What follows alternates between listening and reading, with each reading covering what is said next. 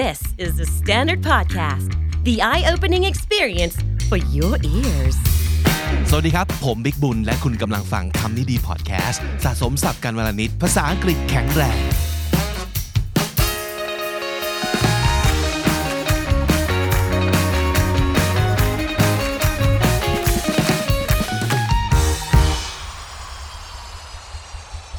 ครั้งแรกครับ เมื่อ The Standard กระโดดเข้าสู่โลกของ NFT กับคอลเลกชันที่ใช้ชื่อว่า The Standard NFT Club ครับ เมื่อคนทำสื่ออย่าง The Standard กระโดดเข้าสู่โลกของ NFT และทำเป็นคอลเลกชันให้ทุกท่านได้สะสมกันครับ มี 3 ตัวละครหลักนะครับ เป็น 3 ตัวละครแรกที่พวกเราตั้งใจคราฟกันมากันอย่างมากนะครับ ตัวแรกครับคือน้องหมาฮะ Curious Dog นะครับ ตัวที่ 2 ครับ Shutter Eye Squirrel เป็นน้องกระรอกเป็นช่างภาพนะฮะ และตัวที่ 3 ครับ พี่หมีครับจัดพอดแคสต์นั่นก็คือ Hungry Bear นะครับ3 character หลักนี้จะเป็นส่วนหนึ่งของ NFT Giveaway 100 ชิ้นแรก ที่จะมอบให้กับคุณผู้ชมทุกท่านที่ติดตามเรามาตลอดนะครับ เป็นการขอบคุณอย่างหนึ่ง แต่มีข้อแม้นิดเดียวครับ เนื่องจากสิทธิ์มีจำนวนจำกัดนะครับ เปิดให้ลงทะเบียนรับแล้ววันที่ 7 ถึง 20 มีนาคมนี้ เท่านั้น ใครสนใจนะครับ ไปศึกษารายละเอียดเพิ่มเติมได้ที่ เว็บไซต์ The Standard และทุกโซเชียลมีเดียของ The Standard ครับ มีหนังสืออยู่เล่มหนึ่งครับ ซึ่งออกมาตั้งแต่ปี 1999 มาจนถึงวันนี้ก็ 23 ปีแล้วใช่ไหมครับ แต่ปรากฏว่าหนังสือเล่มนี้มันยังถูกแนะนำอย่างน้อยนะ บนบนฟีดบนไทม์ไลน์ในเอ่อ Kindle ของผมอะมันยังถูกแนะนำมาตลอดเลย อาจจะเป็นเพราะว่าเราอ่านหนังสือในแนวนี้เนาะแล้วก็ทั้งใน Goodreads ทั้งใน Amazon ก็ถูกผมก็ถูกแนะนำแต่ว่าไม่เคยไม่เคยหยิบมาเปิดอ่านหรือว่าแม้แต่โหลดแซมเปิลมาเปิดเปิดดูเลยอะ่ะอาจจะเป็นเพราะว่ามัน too familiar มันเราเราเห็นมันเยอะเกินไป แล้วก็รู้สึกว่า เห็นมานานแล้วหนังสือเล่มนี้ แล้วก็เออเหมือนจะน่าสนใจนะ แต่ว่าก็ไม่ได้หยิบสักทีแต่ล่าสุดนี้ไม่นานมานี้เกิดอะไรขึ้นไม่รู้คือเห็นมันบ่อยจนรู้สึกอะก็ได้เปิดดูแล้วก็โหลดแซมเปิลมาแล้วก็ลองเปิดอ่านดู ประเด็นก็คือหนังสือเนี่ยมันชื่อ how to talk to anyone นะครับเเป็น 92 little tricks for big success in relationships โดย Leo Lowndes นะครับ มันเป็นเรื่องของเคล็ดลับในการแบบวิธีการพูดกับคนเนี่ยซึ่งผมแอบคิดว่าโอ้โหตั้งแต่ปี 1999 มันมัน expire ไปแล้วหรือเปล่า ประมาณว่ามันมันมันยังมันยัง relevant อยู่ไหม มันยังใช้การได้อยู่ไหมในโลกยุคนี้อะไรอย่างเงี้ยนะก็เลยรู้สึกว่าถ้าเกิดเป็นอะไรทำนองเนี้ยเราอยากจะมาอ่านอะไรที่มันใหม่ ๆ มากกว่า แต่ปรากฏว่าพอลองเข้าไปเปิดพลิกดูแล้วเนี่ย มันสนุกมากเลยนะ แล้วก็เป็นสิ่งที่เอามาใช้ได้จริงค่อนข้างเยอะครับ ประเด็นก็คือพอมันเป็นเรื่องเกี่ยวกับทริคเป็นเรื่องเกี่ยวกับเคล็ดลับต่างๆ แล้วก็ซอยให้มันเป็นประเด็นย่อยๆ สเปซิฟิกลงไป วิธีการพูดกับใครในสถานการณ์อย่างไร อะไรแบบนี้ ผมรู้สึกว่าข้อดีของมันก็คือ ส่วนใหญ่มันไม่ใช่สิ่งที่มันอ้างอิงมาจากแบบหลักการ หรือว่าทฤษฎีอะไรมากมาย เทียบกับประสบการณ์หรือว่าคำแนะนำเพราะฉะนั้นเราสามารถจะเลือกได้นะว่าเราไม่จำเป็นต้องเชื่อทุกอย่างก็ได้ แต่ว่าอะไรที่รู้สึกว่ามันน่าจะเหมาะกับเรา คือเออถ้าเกิดเราพูดอย่างเงี้ยน่าจะเข้าปากเรา เหมาะกับบุคลิกของเรา แล้วก็นึกออกในสถานการณ์ที่เราจะเอาไปใช้ได้จริงในการงานในแวดวงสังคม เออว่ะเรามีคนประมาณนี้อยู่ข้างๆตัวจริง ๆ แล้วก็ คุยกันทีไรก็ตบกันทุกที เพราะฉะนั้นเออเอาอันนี้ไปแอพพลายดีกว่า เออมันจะมีเซนส์ประมาณนี้ ก็เลยชอบหนังสือเล่มนี้ แล้วก็แอบรู้สึกเสียดายว่าลุงนี้น่าจะอ่านไปตั้งนานแล้วนะ แต่โอเคไม่เป็นไรในวันนี้เนี่ยก็ไปเจอมันล้วผมมีหลายอันเลยที่ชอบแต่ว่าที่จะเอามาเล่าในวันนี้เนี่ยเป็นสิ่งที่เชื่อว่าหลายคนจะ relate เพราะว่ามันเป็นคำในภาษาอังกฤษที่พูดง่ายมาก นั่นก็คือคำว่า me too me too แปลว่า เฮ้ย เราก็ด้วยวะฉันก็เหมือนกันเหมือนกันเลย ทุกคนเคยใช้ใช่ไหมครับ เกิดได้ยินว่าใครทำอะไร ใครรู้สึกอะไร ใครใช้ของอะไร ใครกำลังเจอปัญหาอะไรอยู่แล้วเราบอก me too ก็คือเราอยากจะบอกว่า กูก็เหมือนกันฉันก็เหมือนกันนะครับ เป็นคำที่พูดง่ายมาก แล้วก็เป็นคำที่สร้างคอนเน็ชันได้ดีใช่ไหมเพราะว่ามันจะเหมือนกับการ เอมพัตไตส์คนอื่นมาแบบเฮ้ยเราก็เหมือนกันเลย กลายเป็นพวกเดียวกันขึ้นมาทันทีนะครับ แต่ทีนี้หนังสือเล่มนี้เขาบอกว่าทำไมเราควรจะต้องพยายามห้ามตัวเอง ไม่ให้พูดคาว่า me too เร็วจนเกินไป ในบทสนทนานะครับ น่าสนใจเพราะตอนแรกผมก็นึกไม่ออกว่า แล้วทำไมมันพูดไม่ได้วะ มันก็เป็นคำที่ดีไม่ใช่เหรอนะครับ แต่เขามีเหตุผลของเขานะครับ บทนี้ชื่อว่า kill the quick me too ให้ kill คือกำจัดไปซะ quick me too me too ไม่ได้แปลว่าพูดไม่ได้ แต่ที่ต้องระวังคือ quick me too การพูด me too เร็วจนเกินไปนะครับเขาบอกว่า let them discover your similarity การบอกว่า me too เป็นการบอก similarity เขาว่า similarity ก็คือ something that is similar อะไรก็ตามที่มันเหมือนกัน ความเหมือน ความคล้ายคลึงนะครับ คือแทนที่เราจะบอกว่า me too นั่นก็แปลว่าฉันก็เหมือนกัน เราบอกเขาใช่ไหมครับว่าเราก็ไม่ต่างจากเขา เขาบอกว่าอย่าไปบอกเขาแต่ let them discover your similarity ปล่อยให้เขาค้นพบเอาเองนะครับ มันต่างกันตรงไหน เขาบอกอย่างนี้ when you delay revealing your similarity or let them discover it it has much more punch แทนที่จะบอกเขาเลยว่าเราก็เหมือนกัน ปล่อยให้เขาค้นพบเองแล้ว delay นะครับ delay ก็แปลว่าทำให้ช้าลง การ delay อะไร delay การ revealing your similarity การเปิดเผย reveal คือเปิดเผยใช่ไหมครับเขาบอกว่า whenever someone mentions a common interest or experience instead of jumping in แล้วก็บอกว่า hey me too I do that too หรือว่า I know all about that too นะครับ ทุกครั้งที่มีคนพูดอะไรสักอย่างแล้วเรารู้สึกว่า เอ้ย เราก็รู้ เราก็เป็นเหมือนกัน เราก็เจอเหมือนกันนะครับ แล้วก็รีบพูดเลย สิ่งนี้มันจะทำให้ conversation partner ของคุณเนี่ยเขาหยุด เพราะว่าพอคุณกระโดดเข้าไปเป็นส่วนหนึ่งของบทสนทนาแล้ว ตามมารยาทใช่ไหม เขาจะหยุด แต่แทนที่จะทำอย่างนั้นเขาบอกว่า let them enjoy talking about it let her go on about the country club before you tell her you're a member too นะครับอันนี้เป็นหลักจังจิตวิทยาง่ายๆอย่างหนึ่งก็คือ การที่เราอดไม่ได้ที่จะแชร์ มันเท่ากับการขัดคอโดยไม่ได้ตั้งใจในบางครั้ง เจตนาของเราคือเราอยากแชร์ เราอยากเป็นเพื่อนกับเขา เราอยากเป็นพวกเดียวกับเขา เราอยากทำให้บทสนทนานี้มีการต่อยอด แต่พอกระโดดเข้าไปเร็วเกินไป มันคือการขัดคอ นะครับหรือว่าเป็นการแย่งสปอตไลท์มาซะอย่างนั้นนะครับเรื่องนี้เธอเล่าให้ฟังเป็นตัวอย่างนะครับ คือเธอไปเจอกับเพื่อนใหม่คนหนึ่งนะครับ แล้วก็คนคนนี้ก็ เล่าให้เธอฟังเกี่ยวกับเรื่องของวอชิงตันดีซีนะครับเธอเธอเพิ่งจะเดินทางไปที่วอชิงตันดีซีเป็นครั้งแรกก็ด้วยความที่เป็นทริปที่ประทับใจมากก็เล่าใหญ่เลยนะครับเล่าโอ้โหไปทำอะไรมาบ้างเออมันน่าสนใจตรงไหนมีเออตึกรามบ้านช่องเป็นยังไงนะครับ Kennedy Center เป็นยังไง หรือว่าเธอกับสามีเนี่ยไปขี่จักรยานรอบๆเมืองอย่างไรนะครับ แล้วก็ทั้งๆที่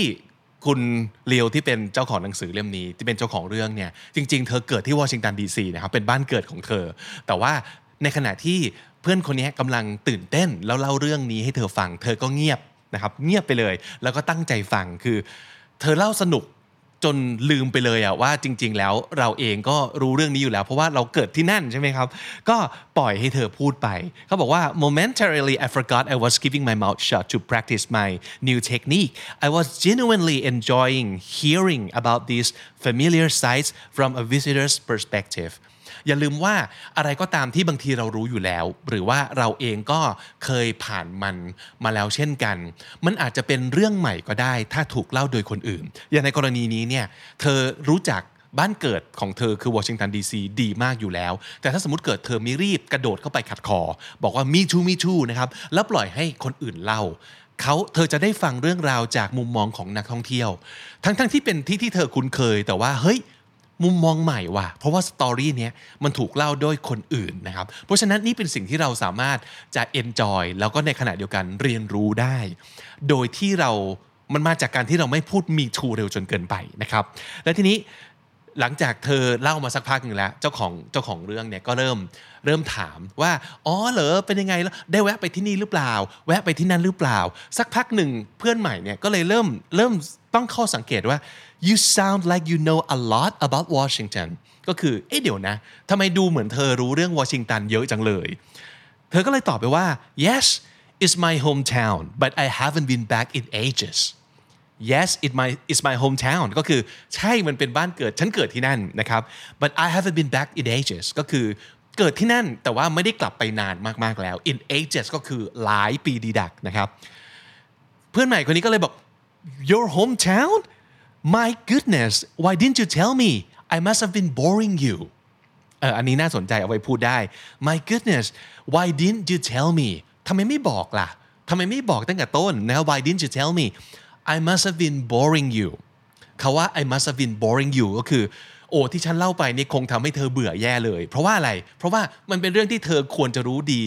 อยู่แล้วและรู้ดีกว่าฉันด้วยซ้ำไป โอ้ปล่อยให้ฉันพูดตั้งนานนะครับ I must have been boring you คุณเลียวก็ตอบว่า oh not at all ไม่เลยนะครับ I was enjoying hearing about your trip so much I was afraid you'd stop if I told you ประโยคนี้ดีมาก มันเป็นการสร้างคอนเน c t ชันแบบ empathetic ด้วยนะ ก็คือ เราไม่ใช้คาว่า me too แต่เราปล่อยให้เขาพูด ปล่อยให้เขาพูดแล้วบอกเขาทีหลังว่า เอ้ยที่ไม่บอกเนี่ยเป็นเพราะว่าเรื่องเล่าของเธอมันสนุกสนานมากเราฟังเพลินมากเลย ฟังเพลินจนไม่กล้าบอกว่าฉันก็เป็นคนที่นั่น เพราะว่าไม่งั้นเนี่ยฉันกลัวว่าเธอจะหยุดเล่าเนี่ยเป็นเป็นการทั้งให้เกียรติทั้งให้ scene ให้ความสำคัญ แล้วก็เป็นการ enjoy กับเรื่องเล่าของเพื่อนใหม่ ทั้งทั้งที่เป็นเรื่องที่เราคุ้นเคยอยู่แล้ว นี่เป็นอีกหนึ่ง perspective ที่น่าสนใจ แล้วเป็นเหตุผลที่เขาบอกว่า เราไม่ควรรีบ พูดคาว่า me too เร็วจนเกินไป เพราะว่าอะไรนะครับ when someone starts telling you about an activity he has done a trip she has made a club he belongs to an interest she has anything that you share bite your tongue bite your tongue กัดลิ้นตัวเองเอาไว้ เป็นสำนวนที่แปลว่า พยายามห้ามใจตัวเองไม่ให้พูด ในเรื่องบางเรื่องที่มันอาจจะไม่ควรพูด คือคันปากอยากพูดมาก แต่ว่าต้องต้องหยุดตัวเองไว้ นั่นคือสำนวน bite your tongue นะครับ let the teller relish his or her own monologue คาว่า relish มันแปลว่า เพลิดเพลินนะครับ uh, like or enjoy doing something นั่นคือ relish นะครับ his or her own monologue monologue ก็คือ คาว่า dialogue อะมันคือบทสนทนา di คือเป็น prefix ที่แปลว่า 2 dialogue มี 2 คน monologue mono แปลว่า 1 แปลว่าพูดคนเดียว dialogue คนเดียวนะครับ ปล่อยให้เขาพูดไป โดยที่เรายังไม่ต้องแทรก ยังไม่ต้องกระโดดเข้าไปสร้าง dialogue ปล่อยให้เขา monologue ไปก่อนนะครับ relax and enjoy it too secretly knowing how much pleasure your conversation partner will have when you reveal you share the same experience นะครับปล่อยให้เขาพูดไปก่อน แล้วสักพักหนึ่งค่อยเปิดเผยทีหลังว่าเราก็รู้เรื่องนี้เราก็อยู่คลับนี้เหมือนกัน เราก็เคยไปที่นั่น เราก็ชอบกินสิ่งนี้ หรืออะไรก็ตามที่มันเหมือนกัน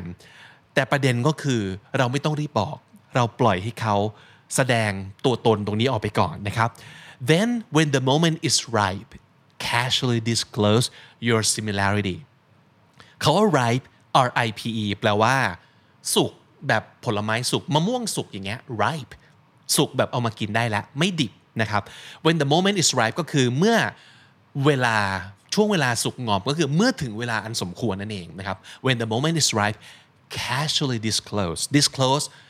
เอ่อคาว่า close คือปิดใช่ไหมครับ dis ไปใส่หน้าคำก็เป็นปฏิเสธ ก็แปลว่าไม่ปิดก็แปลว่าเปิด disclose คือเปิดเผยนะครับ casually ก็แปลว่าชิวๆไม่ต้องทำให้เป็นเรื่องใหญ่ casually คือก็ค่อยๆ บอกเขาแบบชิวๆสบายๆ ไม่ต้องทำให้เป็นเรื่องใหญ่ว่าอ๋อเราก็เหมือนกันนะครับ นี่แหละมันจะเป็นสิ่งที่ทำให้คู่สนทนาประทับใจเรามากเป็นพิเศษนะครับ and be sure to mention how much you enjoyed hearing about his or her shared interest นะครับ การที่เราไม่รีบบอก ตั้งแต่แรกเนี่ยอาจจะทำให้เขารู้สึกว่า เอ้าทำไมปล่อยให้พูดตั้งนาน การบอกเขาว่า เฮ้ย เรื่องที่คุณเล่าอะ เราชอบมากเลย มันเพลินมากเลย มันมีประโยชน์มากเลย เป็นการ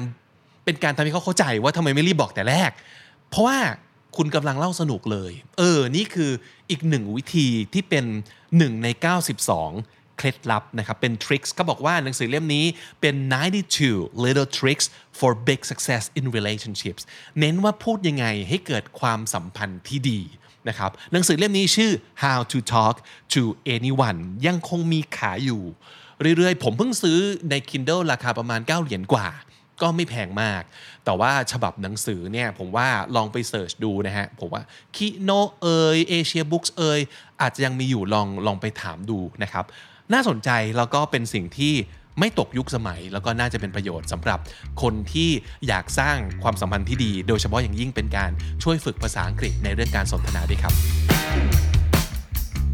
Candy Intern กลับมาแล้วนะครับ มีคนถามถึงเยอะเลย ขอโทษสำหรับทุกๆ คนที่กำลังรอคอยอยู่ เพราะว่าต้องรีบไปส่งรายชื่อบริษัทที่อยากฝึกงานกับทางสถานศึกษากันแล้วใช่ไหมครับ โอเค กลับมาแล้ว Candy Intern Gen 7 รุ่นที่ 7 แล้วสำหรับน้องๆ ฝึกงานที่คำดีๆ นะครับ so we're looking for two interns coming in and being a part of our little team ในตำแหน่งของ Creative นะครับ แต่ว่า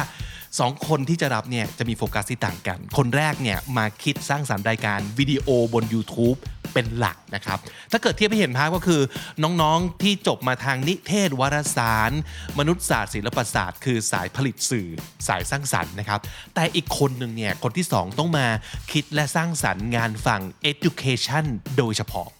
นี่คือเนื้อหาที่จะเน้นเรื่องการพัฒนาภาษาอังกฤษ อย่างเต็มรูปแบบแล้ว เพราะว่ามีคนถามถึงมาเยอะเลย แล้วก็เราคิดว่าอยากจะทำเนื้อหาทางฝั่งนี้อย่างจริงจังเลยนะครับคือเป็นสาย education จริง ๆ เพราะฉะนั้นคนที่จะมาฝึกงานตรงนี้น่าจะต้องมาทางสายศึกษาศาสตร์ ครุศาสตร์ เรียนมาเรียนมาทางการศึกษาอย่างแท้จริง แล้วก็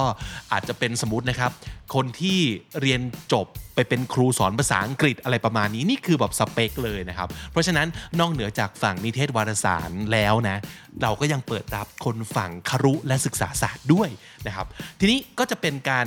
ฝึก มาฝึกงานเพื่อจบการศึกษาหรือว่าฝึกเอง โดยที่ไม่เกี่ยวกับสถานศึกษาก็ได้ อายุเท่าไหร่ก็ได้นะครับ ระยะฝึกงานอย่างน้อยเนี่ยเราอยากได้ 3 เดือนเป็นอย่างต่ำนะครับ ส่วนใหญ่จะเป็นการ work from home แต่ว่าต้องมีการมาเจอกัน